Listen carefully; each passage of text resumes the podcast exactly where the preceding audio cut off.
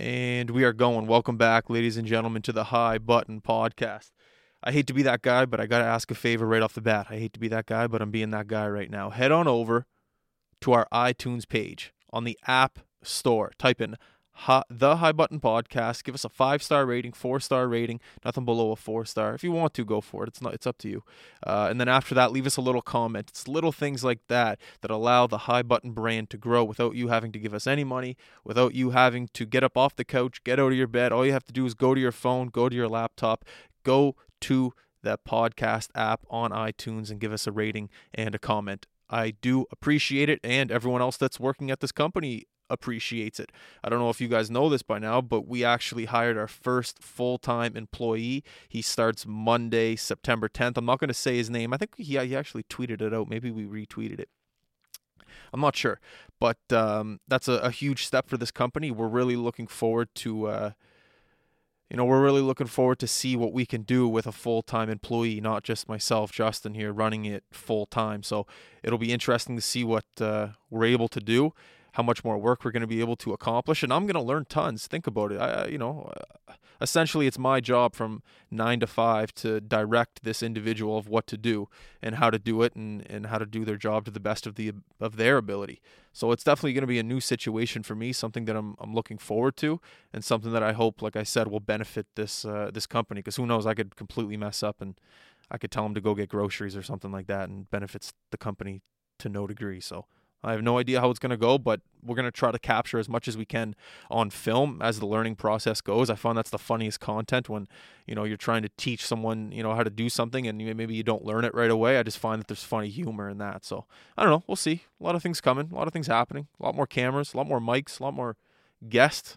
This podcast studio here is, uh, has really changed the game for us. It's allowed us to work, you know, in a in a distraction-free environment. So, it's uh yeah, things are happening. But I've been saying that for three years. Things just don't happen. They they take time. But you know, you start to notice the little details as time goes on. So, like I said, things are happening slowly but surely. Um, today on the podcast, we have Dave Sampson. Dave is a award-winning artist here from the east coast of Canada. He was actually nominated for the Pop Album of the Year back in 2015. No Pressure, No Diamonds. He's also been nominated for the Nova Scotia Music Awards with uh, the Digital Artist of the Year and Music Video of the Year. He's been a co writer on the ECMA award winning song uh, Song of the Year classified with no pressure. So the guy knows what he's doing. I've met him a couple times at uh, recent bars around town where he's just been playing uh, live performances, and we've always kind of you know flirted at the idea of him coming on the podcast. And today's finally that day. He seems like a great guy. He's very well known here in the music industry and. Uh, in, um, in Atlantic Canada here and across Canada. So I'm excited to talk to Dave. It's going to be a great podcast. I'm Justin. This is the High Button Podcast. Here we go.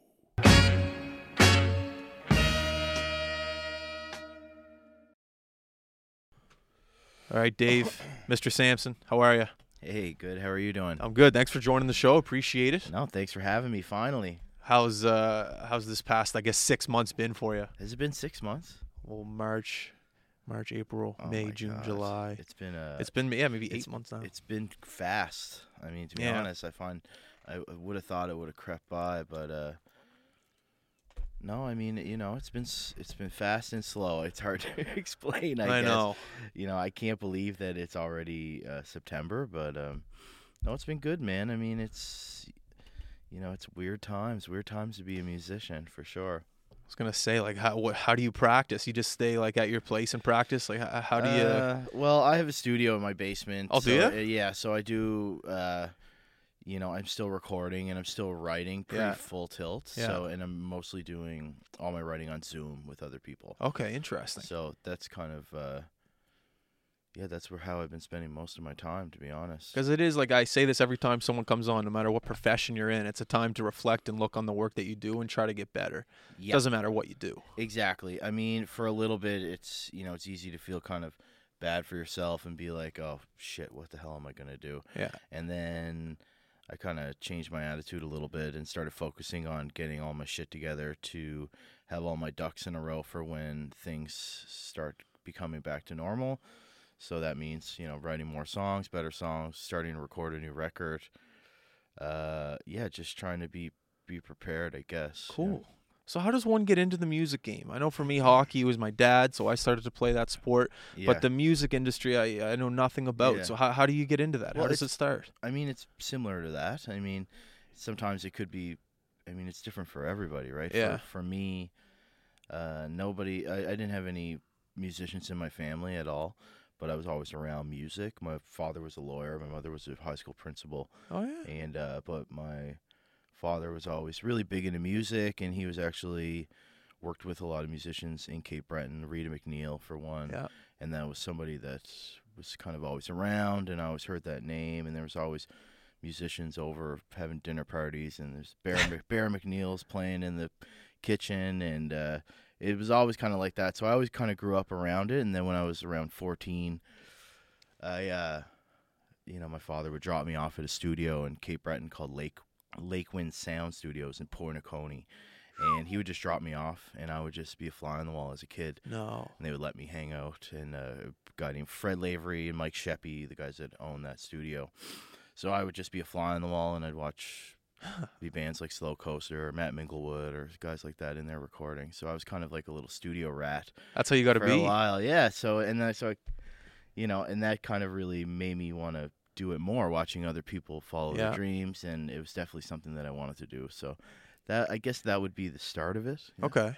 I've always wondered about how uh, someone picks an instrument. There's so many of them, but yet, you know, there's people that play the triangle, the flute, the trumpet, the whatever, the Nobody saxophone, plays the triangle. whatever. Will Ferrell does, and Oh, yeah, yeah, he's a yeah. great. He was great in that. Um, but how how does how, you know how does one uh, find a, an instrument to play, or does the instrument find you? Type I think of it's thing. usually like parents put their kids in piano. Yeah. You know, usually I mean usually parents kind of it's same as like same as sports, right? They they're going to put you in Soccer. rec soccer Yeah. and they're going to put you in hockey and they're going to they're just going to keep you busy, right? Okay. Because it's the it's the same price as a babysitter, really, to drop you off. It As- yeah. If you're a junior at golf, you know they drop you off. That's that's eight hours at the golf course. Yeah. That- you know that's the like same it's, thing. It's it's cheaper than childcare sometimes. So uh, piano lessons. So it's pi- piano like the piano universal. is usually like the a lot a lot of times it's the bass um, i was in piano when i was a kid and i just i, I never really picked it up i hated it and i kind of contested it and then when i that was probably you know when i was eight or nine or ten okay. and then so i learned a little bit and then i forgot it all and uh and then i would decided when i was probably 13 or 14 Yeah. that i wanted to uh play guitar because that was cool you know as a 14 year old Yeah. I wanted to learn Green Day songs. Yeah. And uh, Yeah. anything off Big Shiny Tunes too. Oh, the Much Uh, Music CDs. Oh yeah, yeah, I remember those. CDs. So yeah. I'd bring those CDs into my guitar teacher, Yeah. and he would tab them out for me on paper, Yeah. and I'd pick what songs, you know, pick, pick what songs I'd wanted to learn. So, uh, yeah, I mean that's kind of how it works. I mean it depends on, you know. And I was in the band for a little bit, so I played alto saxophone, but I sucked Did at you? that too. Yeah, I, Oh. but I never. I would just go next. I would sit next to the best person in the class, Yeah. and I would fake playing it. so, so I, yeah, I couldn't. Uh, I you know, so I basically guitar was my main instrument, and then I, then I kind of started to relearn instruments as I got older. So I bought a piano probably six years ago and learned the piano Yeah. and put put a nice upright piano in my house in Halifax and uh, YouTubed it. So I learned how to kind of start it back from the basics and learn the root chords, and then I taught myself how to play piano through that. So it's pretty easy once you kind of know the basics. I mean, I'm still not like amazing at it, but I can fake it. That's half the business. Yeah, Just going through looking like you know what you're doing. Yeah. That's awesome, Yeah. though. I remember I had a, I played the violin in elementary. I was so bad. It came time to the Christmas concert.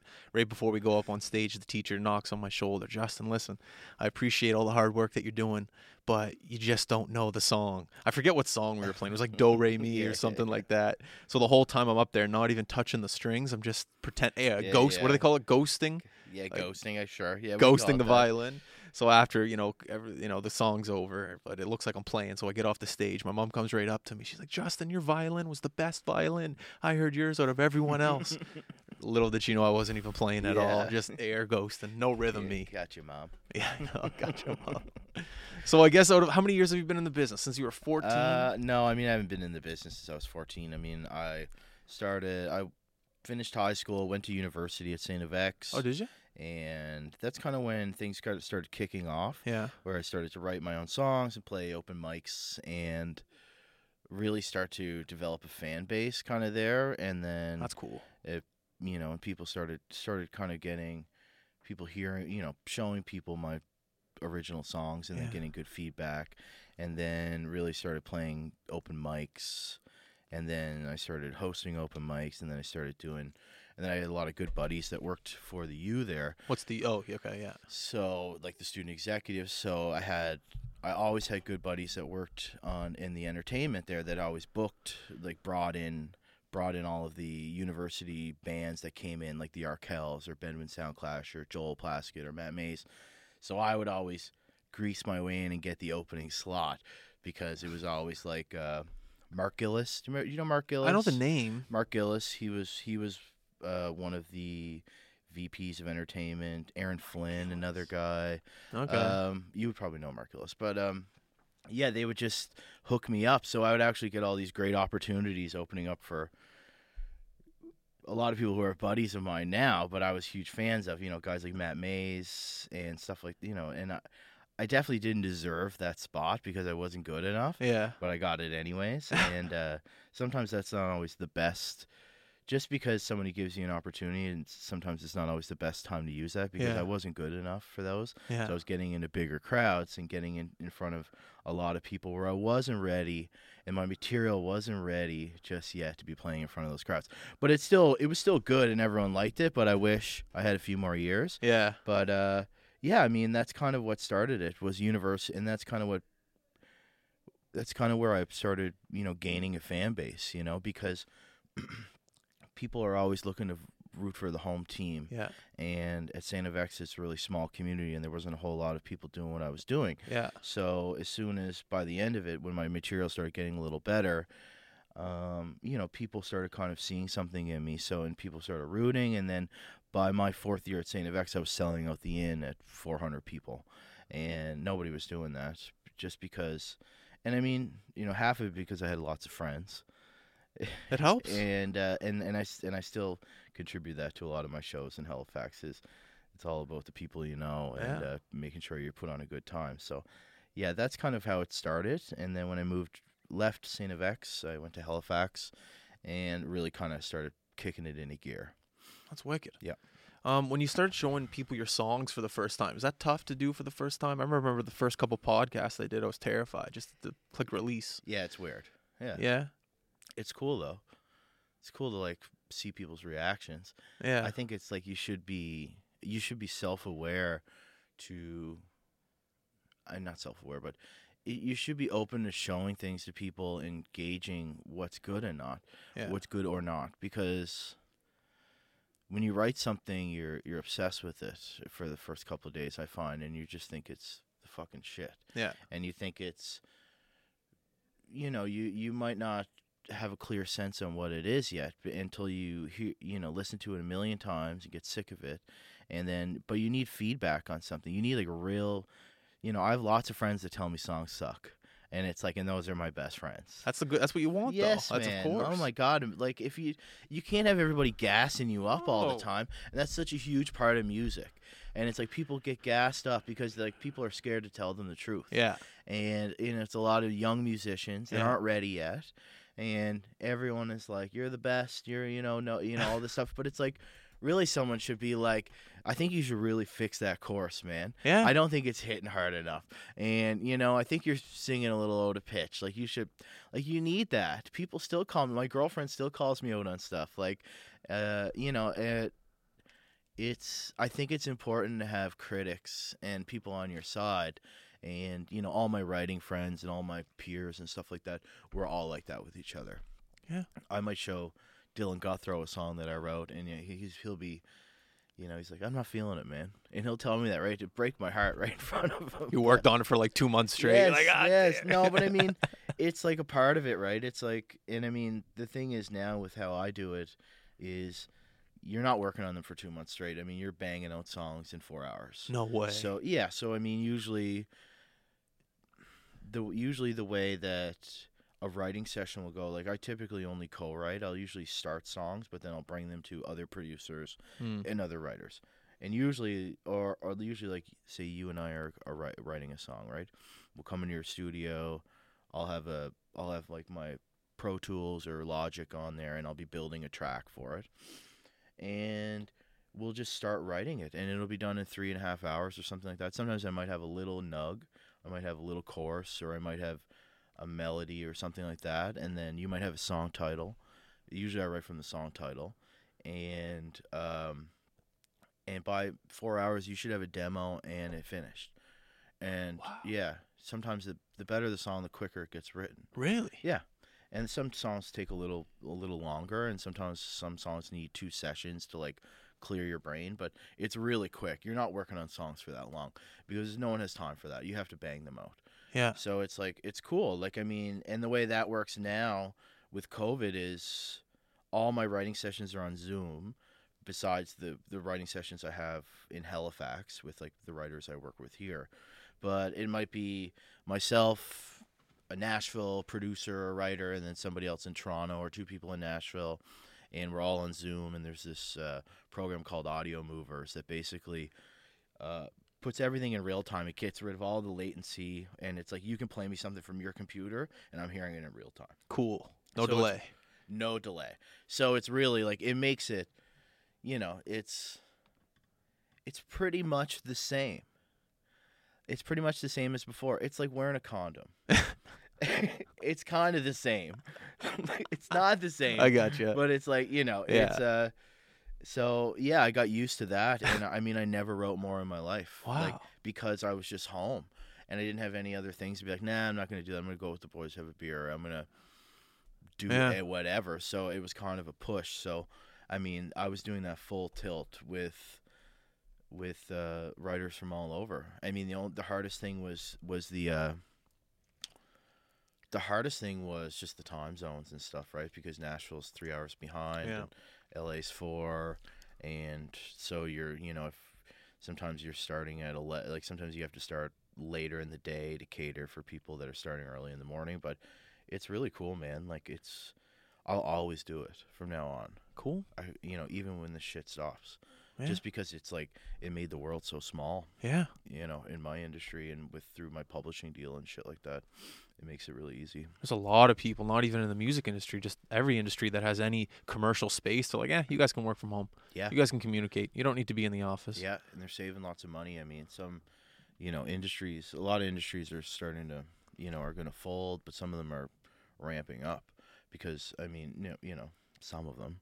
But Yeah. you're right. I mean, a lot of them are cutting costs. You know, a lot of the guys that I talk to that work in the business world, they don't think they're ever going to go back to an office Same. because because their employer is seeing like they're saving money on office space and they're still and people are getting their shit done because now it's like all task and goal orientated no fluff here's what you have to do this week or today and you can you know you can get it done quick and hit the golf course by three Absolutely. which everybody is doing and I was out there uh, yesterday at like yeah, two. yeah yeah like everybody is Yeah. doing that but but they're nailing their work you know and it's like i think it's cool everyone i talk to loves it Yeah. Like, well, I work from home too. You know, I've, I'm just more productive. There's something about just waking up from your bed, showering, getting breakfast, coming down here that just allows you to come to work stress free. I remember going to an office, be in the bus, be in the car, you're just frustrated with Yeah. traffic.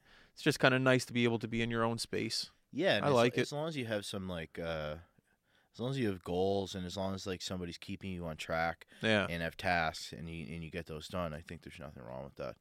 I think it's, you know, there's something. I mean, it's nice to be around people, for sure. It gets. It gets old when you're by yourself and at home, and it's like you know all that Yeah. stuff. I feel that, but uh, I don't know, man. We'll see what it's like. Yeah, man, we'll see. Yeah. Um, you ever have fear when you started performing in front of crowds at the first uh, first couple shows, or Oh yeah, you still get a little nervous. yeah, nervous? for sure. Yeah, Yeah. yeah, yeah. I mean, yeah, you do. You always kind of do a little bit, but uh, not as much anymore. It's hard to say if it's fear or adrenaline. Adrenaline. It's really there's I don't know if there's a difference really, Yeah, like in the feeling. it's the same thing. It feels good. I like Yeah. it. Yeah, I think it's cool. I don't really feel it anymore. The smaller the crowd, the the weirder I feel. really? Yeah, Why is that? I don't know. Smaller the crowd. Yeah, like when I go you almost have like, to connect with like the seven people. yeah when I go and like you know you know when I go in and say I do a house concert for forty people or something like that. Yeah. I mean that's a little weirder because it's just a little smaller. It's a little more connected, and uh, you know when you go if I go play the marquee and there's six hundred people there, it's a little different. I Yeah. don't know. It's like it's just You're looking at a crowd you're rather looking than at faces. a crowd. Yeah, it's Yeah. just a, it's hard to explain. So, but yeah, the yeah, I really don't. That's how I feel. I Yeah. don't know why it's hard to explain. That's fine. I feel like a lot of people feel that way, to be honest. Well, it's good that you still get a little bit nervous. That means that your, your heart's in it, you know. Like, right, I've done a million of these episodes, podcasts right before you came. I'm still just a little nervous. Yeah, yeah, you know, I know no. the podcast is going to be great, but if you don't have that little fear, you're like, yeah, you're dead. Yeah, I think it's like I don't know. You got to feel something. Don't you got to feel something in the gut. You got to feel something. Like can't be numb. I mean, that's why we do this. exactly. So A little thrill, yeah, little roller coaster drop. Um, Nashville. Yeah. I heard Nashville's like the new L.A. Nashville, I heard it's- well. Nashville's always been Nashville for like music. Na- LA's acting. You've- you've Nashville. been? Yeah, I, I mean, I'm in Nashville a lot. Have so, ya? So I was in in the last year. I was in Nashville every month and a half for like two weeks at a time. So I would stay, yeah, because I was writing so f- so much with uh, with uh, with artists there, and that's a, where a lot of my community is. So I kind of got brought in from a, with a guy. I got brought into the city by a guy named Gordie Sampson. I'm no relation, and he's like a big writer there, and basically introduced me to his publisher, introduced me to that kind of world. And yeah, so I started going. Once I signed a publishing deal with Sonic here, Yeah. uh, we started going there full tilt. So I'll go there for two weeks at a time and write. You know, I would write. I would write every day for two weeks with different people, strangers, and then I would sometimes two a day. So I'd write two songs a day. So So they're paying you for write these two songs. No, they're not paying me. I'm getting paid through. I'm like, I'm getting. My publisher is like picking up the flights and all that stuff Yeah. because they're paid me in advance and they take a p- percentage of my publishing. Okay. So I'm there. They're basically setting me up to write with the where write with these artists in hopes of getting cuts with other oh, artists. I'll see what you're saying. Yeah. So that's so I was doing that full tilt, and that was supposed to be my whole next three year trajectory. We had oh. all we had we had so many flights booked because we were we were going so much, and then we had to cancel everything. So it was cool. I mean, you know, I'm still thinking about moving there to be honest. Wow. Yeah, s- it's just where my industry's at. Yeah. Yeah. So I'm still writing with all those guys on Zoom pretty much. Wow. And I'm either, you know, when I was getting those rights at first, when I first started going there, you know, I'd go there, I'd have two weeks there, and I'd have maybe five rights set up. But then I would hit the ground, and I would be on Instagram, and I would be messaging people, No way. and yeah, and name dropping, and Yeah. trying to do anything I can Oh yeah. to get in a room with these guys. Yeah. So, uh, and yeah, I mean, it's actually started to work out where It's a hustle. where by you know the fifth or sixth time I was going down there, I was overstacked, and if anything canceled, I could pick up a new one pretty quick. And uh, it was great, man. I love the vibe. That's where the my industry's at. It just doesn't exist here. Yeah. I agree. You know, there's only a couple of guys that are really doing that around here, and we're all everyone's so busy. It's hard to Yeah. connect. So I mean, there's people like Dylan Guthro or Breagh MacKinnon, Corey LaRue, Neon Dreams, um, Quake Matthews a little bit. I mean, I mean, I'm talking about like on the co-writing side of things, Yeah. but it's yeah, it's a pretty small circle. So it's almost like you gotta leave, you don't have to leave. I don't have to leave at all. No. I, can, I can stay here and live here and make a there. living. Yeah. Yeah, as long as I'm there, and like you can just, it's kind of like a, it's a town where, um, you have to keep coming back or living there, or it's like, or it's because you can't just, you can't go back there every four months, because you're gonna lose your steam. People aren't gonna book you for, like publishers aren't gonna book you in to write with their artists because there's somebody else. Somebody else came in. It's a town. It's there's twenty five thousand songwriters in that town. Wow. It's that's that's a music city. That's the. Has it always been like that? Yes, it's the only town, it's the only city in the world where the industry is music. It's like That's it. yes, people, but the but it's the idea is like, but it's a really small circle of the people that are really doing it because, like anywhere else, think of it like L.A. Everybody goes there to be an actor. how many people actually end up like Less than one doing it. Yes, exactly. And like Nashville and like like the U.S., there's 300 million people in the U.S. and every Joe Blow from every shitty American town, small town that everyone's gassing them up like Becky. She's hot. She, she's got a great voice. You got to go to Nashville. You're gonna make it. So everyone's gassing them up, and they all get off the bus, and there's and it's like that everywhere you know, all those small towns, right? Yeah. Especially the Bible Belt. Yeah. And What's they- the Bible Belt? Well, it's just like uh, Ohio and like Okay, it's like okay. it's just like The Bible very Belt. very religious Midwest America and uh, or the Banjo Belt, you know, either or. But um you know, and they show up there and they and they they flood that town, right? And but they're not It's oversaturated. yeah, but there's not a whole lot of like doesn't mean they're good enough to be there. So everybody's there trying to be famous. Everyone's there got their cowboy boots and Yeah. but there's it's really small and I actually got really lucky getting there and getting into I almost skipped 5 years of people of going there and living there and getting to know people because of some people that I knew there. They kind of I kind of got to bypass the bullshit a little bit of like the real hard it's not I'm not bypassing the grind, but I got to like I got in some nice rooms and I got in with some nice publishers really quick where it takes some people will spend their whole life there and never get in those rooms only because Gordie Sampson, who's a big hookup. I don't know if you know who Gordie I is. I know who Gordie he is is. he's from home and I actually he wrote Jesus Takes the Wheel. what? He wrote like He's from. He, where's he from? he's from he's from Sydney. Yeah. Yeah, so he's like Oh, uh Jesus, take the wheel. yes man. Wait, I saw him at a, a songwriter circle last year Probably Bruce Guthro. with thing. Bruce Guthro, Exactly. Yeah. and he was incredible. Same with Bruce, and there was another person there yeah, too. yeah, yeah, yeah. Those guys are like, so I mean, Gordie, but Gordie wrote a million other number ones. He wrote this year. He wrote like uh, "Knockin' Boots." Yeah, I know knocking boots. Yeah, the the Luke Bryan song. Scott Helman this year. I know that you got hang-ups, baby. Please don't hang up. yeah, Like, yeah, uh, that that's one. a number one there. Like he's, and uh, you know, oh my God, Rascal Flatts, Keith Urban, Bon Jovi, Tim McGraw, Faith Hill, Carrie Underwood, like all these, like it's it's really big. He's one of like the top percent writers there. You know, he I lives mean, there full time. Yeah, he's lived there for like 15 years. So so he kind of brought me in to his circle because when I was 21, just finished 22, just finishing university, I got invited to a song camp of his, and he brought and he was like coming back. It was like the Gordie Sampson song. Yeah, camp. Quake was at that too. Quake right? was yeah, at it. Yeah. Ev- like a lot of people went through it, and but I like I got invited the first year, and and I was there for every year since 10 years. There's I remember seeing it on social media for the first time and it was such a buzz because it was kind of this unknown thing, but all the best artists from this part of the world were just in one it looked like a farm almost. Yeah, it was it was at the Keltic Lodge in in Yeah. in uh, in Ingonish in Cape Breton, which is like a five star resort. And I remember looking at Quake's story. I'm like, what the hell is this? Yeah. Like you were there, Neon Dreams was there, there's Yeah. a bunch of people there. And then when he came back I asked him and it just it just looked like an amazing thing. Yeah, I mean it, it's he kind of like years ago he kind of wanted to give back and like and teach people teach the community, especially in Nova Scotia, uh, about co-writing and Nashville co-writing.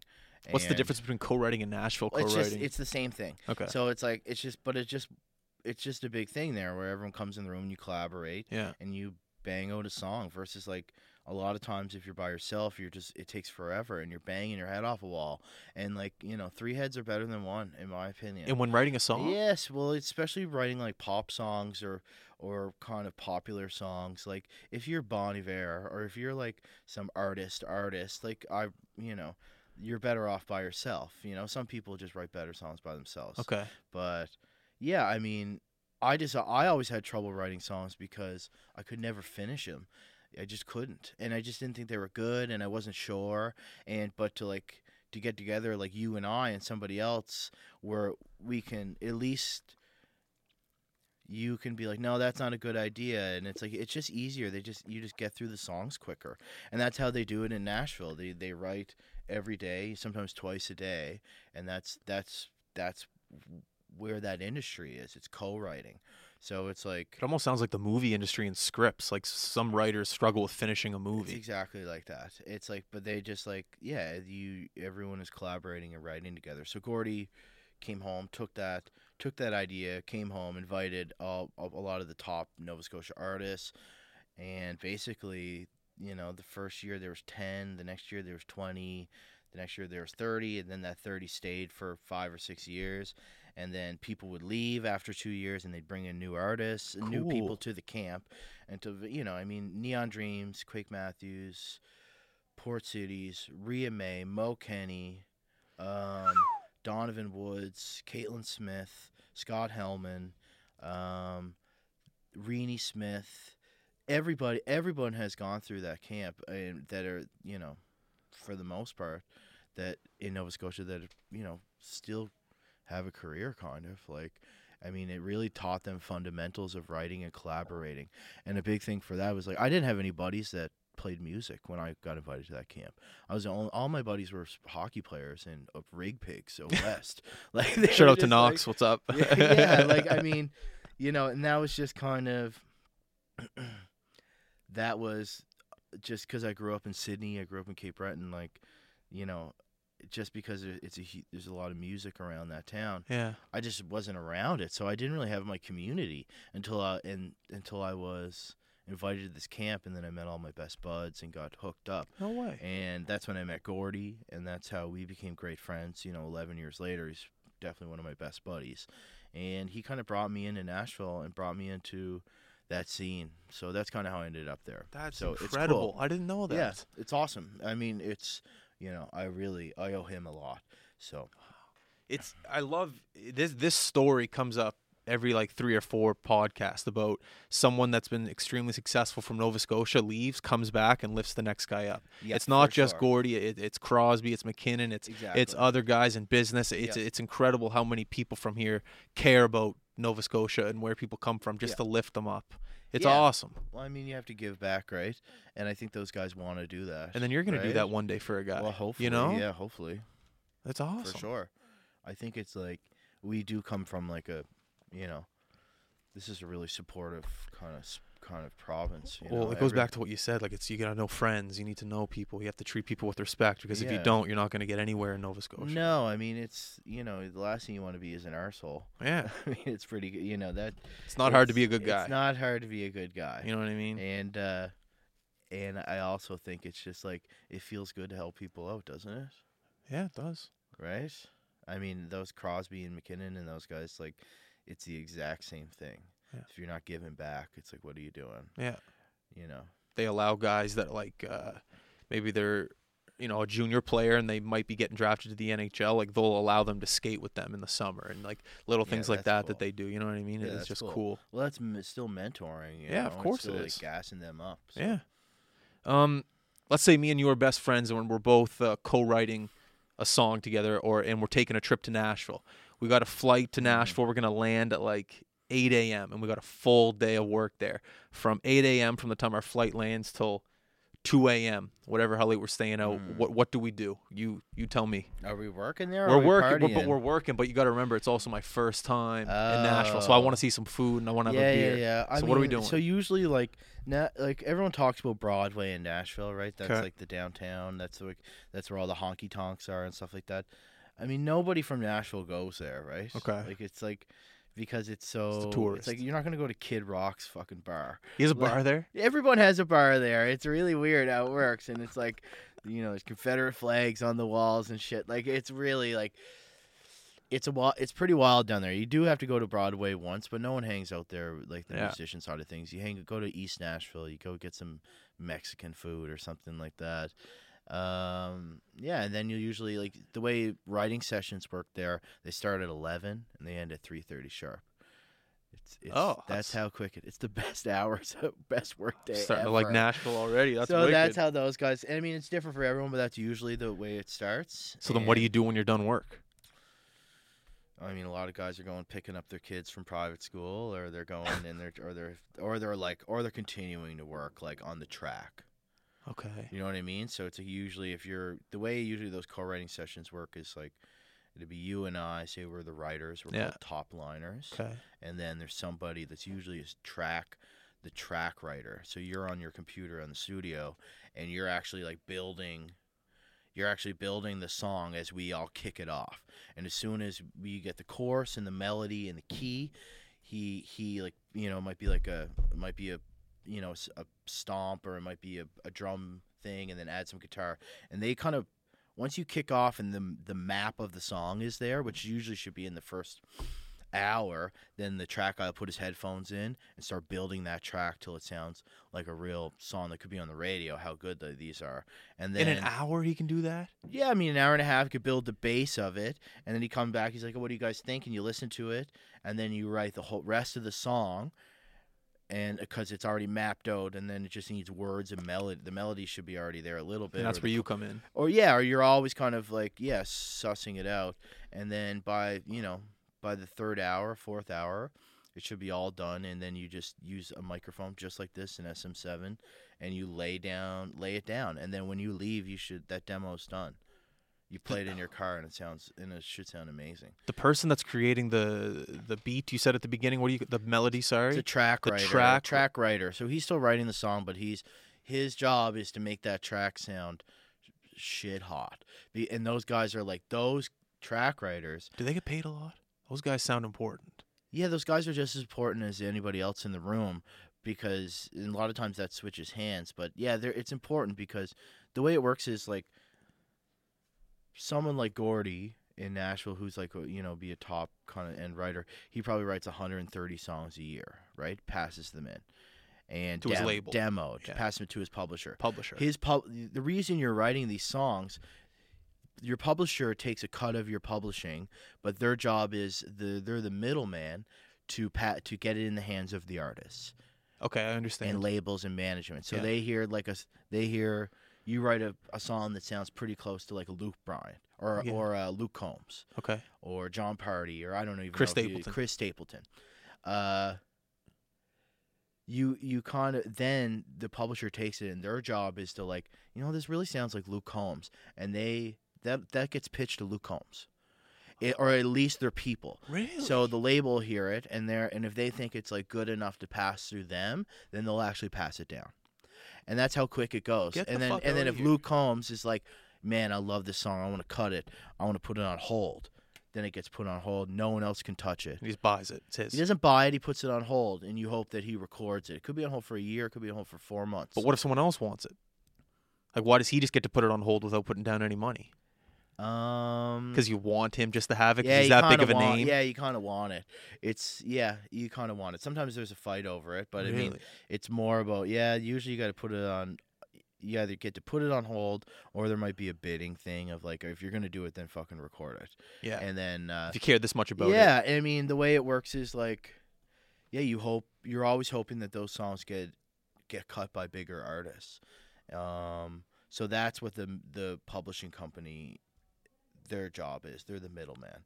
So the way publishing deals work, I think we got off topic on what we're doing in Nashville. Yeah, I know. so- we're landing at 8 a.m. and we're. Yeah, sorry. it's all good. Let's just say it's 3 p.m. and then what are we Three, doing? 3 p.m. Where are we going to dinner? Oh, we're going to dinner. We're somewhere in East Nashville. East man. Like, Nashville. yeah, I mean, it's there's you barbecue there is amazing, right? Yeah. Do you got to wait in line for it? Is it that good?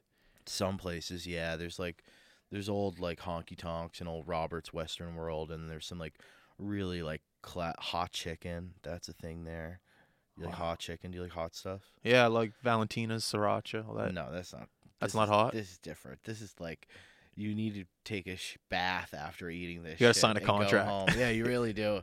well, I mean, it's just kind of like hot chicken. It's like hot oil and spices, and it's like burn your face off. Nah, that's not. That's a big thing for there, and it's like it's good some of it, and then uh, yeah, I mean, I don't know. Like when I go there, I'm working. Like I'm not. Sometimes I'm drinking and having fun and carrying on, but You're. It's a business uh, trip. It's a business trip for sure. And then, but I mean, I always pick a few nights where I get into one. Yeah. But uh, yeah, I mean, that's it's. I go there and work, but it's. But I do go there and drink too. I love it. Yeah. I gotta get there. Everything's cheap, right? I mean, you can smoke in the bars. You can, you can, uh, you know, you net. You know, you can get a Pabst for for a dollar. No. at some bars. Like, yeah, I mean, it's shit. That's shitty beer, but Yeah, I don't care. Uh, That's, that's yeah, good enough yeah. for me. it's good though. It's cheap. You can- you know, and you can. uh I mean, there's lots of stuff. You can go to the Rock and Roll, mu- you know, the country country museum. You can go to the Grand Ole Opry. You can go to the Ryman Theater, which is like the mother church of country music. And Let's talk a bit uh, closer. To oh yeah, Sorry, sorry. There's a. I mean, there's lots of. You know, there's lots of things to do. I mean, there's lots of history there, right? Yeah. It's it's Nashville. So, anyways, I think it's it's a cool town. You know. My buddy, I'm gonna tell you a funny Nashville story. Mm-hmm. My buddy works. Uh, I won't say where he works a job, and he has three older guys that worked at the place that he worked at, and they were all drinking in a, a shed one night. It was like 4 a.m.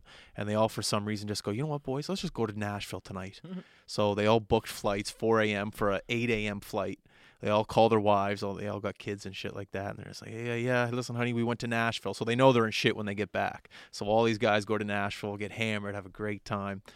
All come back. They have to do like counseling because they all went to Nashville just for like a party, and they left like spent money. They come Oh. back. They have to do counseling, and then eventually they all go to counseling, and like all three of the guys like won the counseling session because they're like, yeah, we needed it. We needed some steam. The counselor agreed with the the guys. Like, yeah, you guys, it's all good. You went to Nashville. You had fun. Oh my Don't worry about it. Those guys. That's a lot of balls. They just went them. for oh it. my god. Imagine you just hammered with the boys 4 a.m. Well, I guess to you it's nothing, but to me, yeah. Yes. Go to no, you don't think I would get in trouble doing that?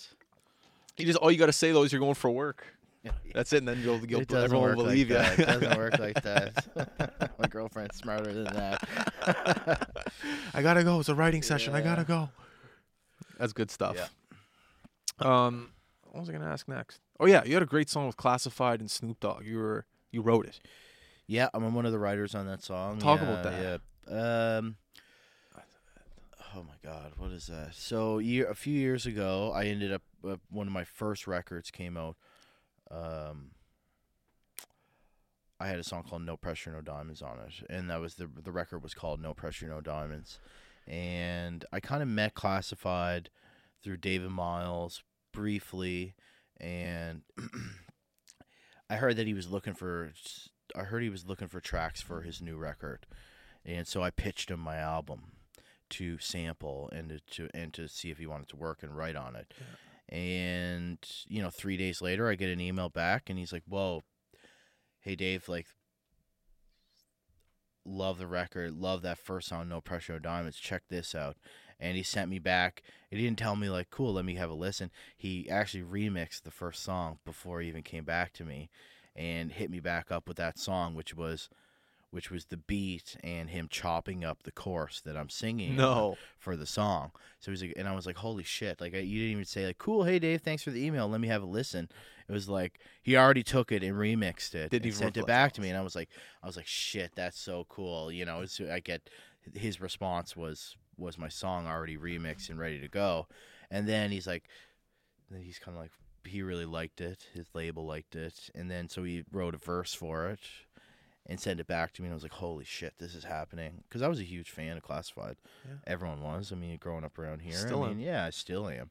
And uh, so then he sent that back to me, and then they're like, they're like, I think this is going to be our single on our next record, and uh, which was getting coming out by coming out through Atlantic Records, uh, which is a nice big label that he was signed to at the time. I don't know if he still is, but uh, so I mean, I was already gassed up because that was such a fucking cool thing, and and then randomly at like f- six o'clock in the morning, I was in Cape Breton for some reason, and I get this video sent to me, texted from me. It was from Luke, classified.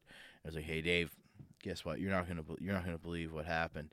And he's like, and he's on the video, and he he turns this, you know, turns it over, and it's them in a studio, in a makeshift studio at the Willow Bend in Truro. oh, because he's shooting with the Trailer Park Boys. He's shooting Yeah. with the Trailer Park Yeah. Boys, and it's him and Snoop Dogg and my buddy who's the who was there brought a studio in, Thomas Stajcer at Joel Plaskett's studio, and he was like, "You're not gonna guess what's happening right now," and it was fucking Snoop Dogg in this stupid motel room.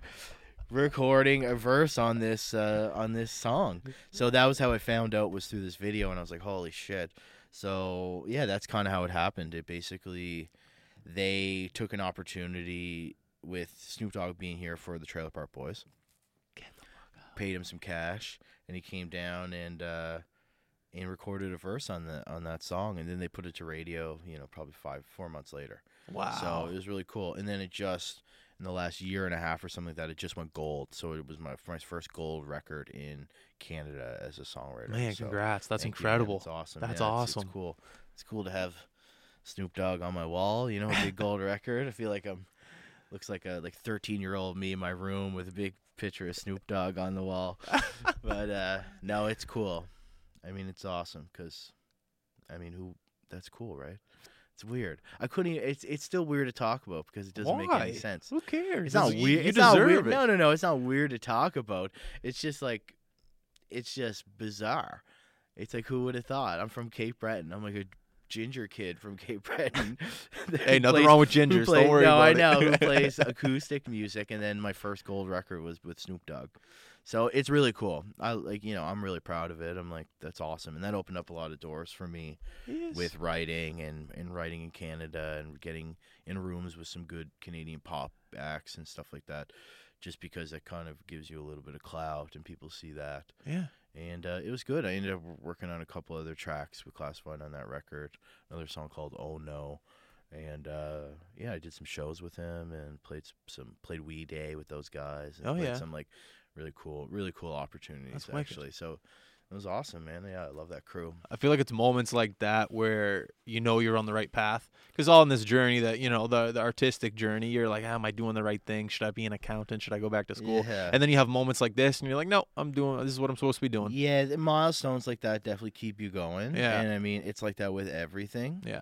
Um, but you do always need you know something that's makes it worth it, and Yeah. I'm lucky that I, I've keep kind of hitting those, and you know just and it always happens when you're just feeling you know feeling low or just feeling Yes. a little stagnant. Yeah. And that for me, I find that shit just fucking happens. Yeah. As soon as I get in that mindset, something pops off. It's weird. And you know, it might not be right away, but I mean, yeah, it does.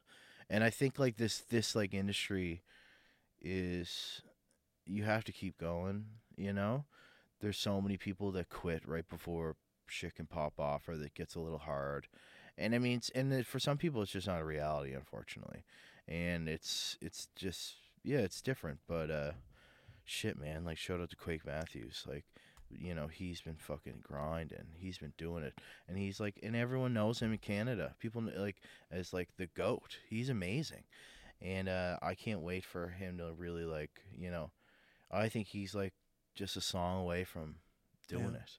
And he's already doing it, but I just mean like really hitting it, Mm. and uh, you know, and there's lots of guys like that. So, He's coming on next week with him and Jai's dad. oh, nice, Yeah, really, Yeah. we were at his surprise party last week. yeah, yeah. I missed that. I was gonna go at the Daily Grind. Yeah, the Daily Grind. Yeah. And I think I ended up talking to Jai more than Quake. yeah. and then when I I was like, Jai, you got to come on the podcast. I heard his old man is is lit and uh, he's awesome. All the stories he has. Oh yeah, Like the stories he has. And oh, yeah. I'm just excited for him to come on the podcast. yeah. Those guys are I you know I got I was a huge Quake Matthews fan before I met him too, right? I mean those you know I get a lot of time for him and I think he does the same for me. Uh, you know I can't wait. I always love hearing new Quake Matthews songs. Me man. They're too. Amazing. Like Yeah. it's And he never like tells anyone he's working on. I guess he does, but like it just kind of comes out of nowhere. He's like, all right, coming tomorrow. Yeah, he's It's a new video. key. Yeah, he's good, man. He works hard. Yeah, I'm excited. It's it's very you know I see it. Yeah. It's good. It's coming. Yep. It's there. Um, what do you think about performing uh, live shows coming up? Do you think you're going to be ready to go, or it's just going to come back to you like that? How does it? Uh, how does that sit in your mind? I'm trying to figure out what that looks like right now. Yeah. Um shit. I mean, I don't really mind. I'm not really scared to be honest, like of like big crowds and stuff like that, especially around here. Um but I am a little nervous of like that's what we're trying to figure out what that looks like right now. I've played a couple private things. How many Played people? Uh, I did a si- I did one on Shore Drive a few weeks ago for think there was 65 outside space. Oh, like the Bedford people there down there. Oh yeah, the Bedford Oh, people. yeah, sure. yeah, I mean, was, I'm sure you got a hat out there there. was a lot- tips. there was a Yeah. lot of space. Yeah. Chuck yeah, a nice that, hundred that in was you know, that was those are like those are good. Those those those those are a lot of fun Yeah, and those they're great well. money Yeah. and they pay really well. Yeah. But um, So I've been doing actually a handful of those kind of private things Nice. for kind of that that kind of side of things. And Yeah. people, they pay great, they're intimate, they're cool, and people you really get feel connected. yeah. You stay, you hang out, you have some drinks. It's like it's the best networking opportunity you could ever have, and so that's kind of like the host concerts and small kind of things. I mean, that's what's what I've been doing Yeah. but now we're looking at you know what's going to happen what's my next halifax play you know last time i played halifax i mean we, it was we you know there's 550 people at the marquee this time last year that was my last halifax show Wow. and because i only play this market once or twice a year right Yeah. to to make sure that i hold on to that ticket val ticket price and the value of the ticket and to not overplay or oversaturate the market and now I can't do I can't put what I can I can't put the amount of people in a room legally than I can. You know what I mean? Yeah. Does that make sense? Yeah. So now I think it's 200 people or something. Yeah. Weddings and performances are at 200, I think, right? yeah. now. So I'm, but it's also has to be 200 people spaced out. So I don't know what venues that is. I mean, there's people looking at booking like. The form. Yeah, I mean, yeah, but that's like, oh, it's so. I know, but it's like spread out. Like it's the only. Yeah, you can kind of only do it with like cabaret seating. Oh, I and see what you're saying. Yeah. And oh yeah, but you can do it spread out. But it's like it's kind of that's the best way to be cabaret seating. If you can have like tables of ten people as a pod, that's what Matt Mays did at the Shore Club. Every time I've seen Matt Mays at the Shore Club, I don't remember leaving. Yeah, that makes sense. Uh, yeah, I think it's like I don't know what it looks like, man. Like I don't know. That's what does it look like? I'm a little scared of the backlash of like doing something in Cape Breton or even here where I do something with all of the rules and regulations in in play and social distancing and all that shit, but then drunk people in my crowd is really rowdy. It's a lot of bros and girls and like yeah. people go there to have fun. It's not like this these hipster kind of like chill at the back. chill, Yeah. like, it ain't like that. People are people are wasted. It's just the way uh, my shows have always been. They're fun. yeah. That's why people go to them. That's, how you like- do it. Yeah, so it's like I'm a little nervous that no one's gonna listen to that stuff, especially in Cape Breton a little bit, and not because people are ignorant or anything like that. It's just the way it is there, and I'm a little scared of backlash of putting something on, and then the, a whistleblower or somebody kind of being like, you know, Yeah. Dave was responsible for this, and Because there's no two- way people are gonna. yeah, I mean it's hard to say unless you know. So I guess we're just gonna see. I think the key is small concerts, small groups where you can, where they're like gatherings and they're a little easier to Yeah. kind of, kind of maintain, and and then see what's up. I mean I don't know. It's yeah, it's weird. Yeah, it's weird. I'm just It's- trying to think of venues right now. Like I, ca- I That's can't what- even. Yeah, I mean, I know there's some people looking at like, looking at like I got asked, I got asked to do uh, a show last week. I got asked to do this show that happened last week, you know, a month ago, and it was at the where the Halifax Jazz Fest is downtown on the waterfront there, Okay. yeah. and it was like a drive-in kind of thing. oh yeah, Sea Atlantic. Chris Larson did it. yeah, Yeah. so it was those guys, and I didn't. I passed on it because even though the money was really good, uh, it was. I knew that I know that it was like they had like fifty cars. It cost like sixty dollars a car, and then they had eight, you know, eight pods of people that can take their take their take their shit, and take their take their uh, chairs and stuff, and sit, Sit up front. pod, right? Yeah, and that yeah. costs the same, right? yeah. but uh it was super spaced out and super weird and it was like a driving concert and i just knew even though they were offering me a guarantee and selling these tickets i i passed because i knew that my crowd wasn't going to do that Okay. like it's too hard like my, they want to drink they want to like you know it's not they don't want to sit in a car and beep yeah. and and i kind of like don't really want to do a show like that like, at least you can. Res- at least you know that, and you're not just doing it for the money. It's like, no, my crowd won't like this. Can't do it. no it's more like yeah it's like kind of like more me being scared i'm like can i sell tickets to that because Yeah. the way people come and consume you know what i'm doing is a lot of times it's it's it's 50% the music and it's 50% about the other people that are there and the event and the good and the good time Mm. and i see that and i recognize that Mm. um so yeah i mean i don't know like what do you think it's going to look like you know I don't know because I don't think about that world. Like my world is right here, right now, in front. Like I just need one person. Mm-hmm. But like when it comes to a live venue, I all I think about is hockey and rinks, and like the the seating is already set up. yeah, So it's not like I can ch- pick and choose what rink people would go to play in because it's already there. But like live venues, I, I like I said, top of my head, I don't even I couldn't even think of anything. Yeah. I mean, because they're always so small and condensed, right? And people are like, you know, when you go to the marquee, everyone's shoulder to Yeah. shoulder there, right? But that's what you want. That's Yes, atmosphere. that's awesome. Like that's amazing. I'm a little scared of what it looks like, half capacity, and no one can, no one is like, and Yeah. everyone is just like a little tame. I mean, that might be the reality of it, but it kind of, it's not what I loved about music. But the it's like, energy's not in the I room. guess I have to like adapt. Like what a, you know, it's weird, right? Yeah, I'm gonna miss that. I don't know when that's gonna come back, so I should get over it I'm here in one year, two years, three years. for sure. As soon as they get a vaccine, really, which like, Who knows? yeah, who knows? And Like that's gonna be such a money grab. That vaccine, whatever country ends up adopting it. Oh yeah, for sure. Like you think Canada's broke right now because of curb? Wait till we have to pay for the vaccine. Yeah, and uh, and then there's going to be all the anti anti vacciners, right? Yeah, there's gonna be tons of people Oh, that don't yeah, want to take it. for sure. So I don't know. It's hard to say what it looks like, man. I think that's like those small batch shows. I do think that's like Yeah. for what I'm doing. Yeah. You know, I do think that's like the way to do it, and you just charge a premium on the ticket. What about like weddings? You do weddings? Um, I get asked to do a lot of weddings, and I usually I say no a Oh, lot yeah? of times. Yeah, I mean, I thought wed- weddings would be great. who's getting married this year? I've been to, I've I've been to one. It was great. How many weddings do you usually go to? Not a loss. Really? I feel like I I got. Uh, how old are you? Twenty eight. 28. I'm 30. All my friends are getting married. I usually have 12 weddings a year that I get invited to. To go to or to play at? To go to and definitely to play at.